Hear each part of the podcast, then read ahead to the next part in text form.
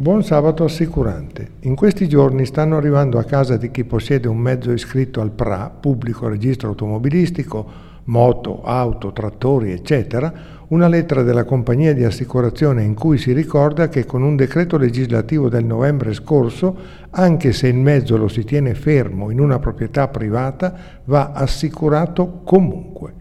È un grosso favore alle lobby assicurative perché a meno di dimezzare il premio, come loro chiamano il costo dell'assicurazione, visto che un mezzo da fermo a rischio tendente allo zero, è un'ennesima gabella senza giustificazione alcuna se non recuperare le perdite assicurative antigrandine dell'estate scorsa, i cui sinistri, per la maggior parte dei casi, sono ancora non riparati e già stanno arrivando nuovi temporali. A risentirci o rileggerci alla prossima occasione. Grazie.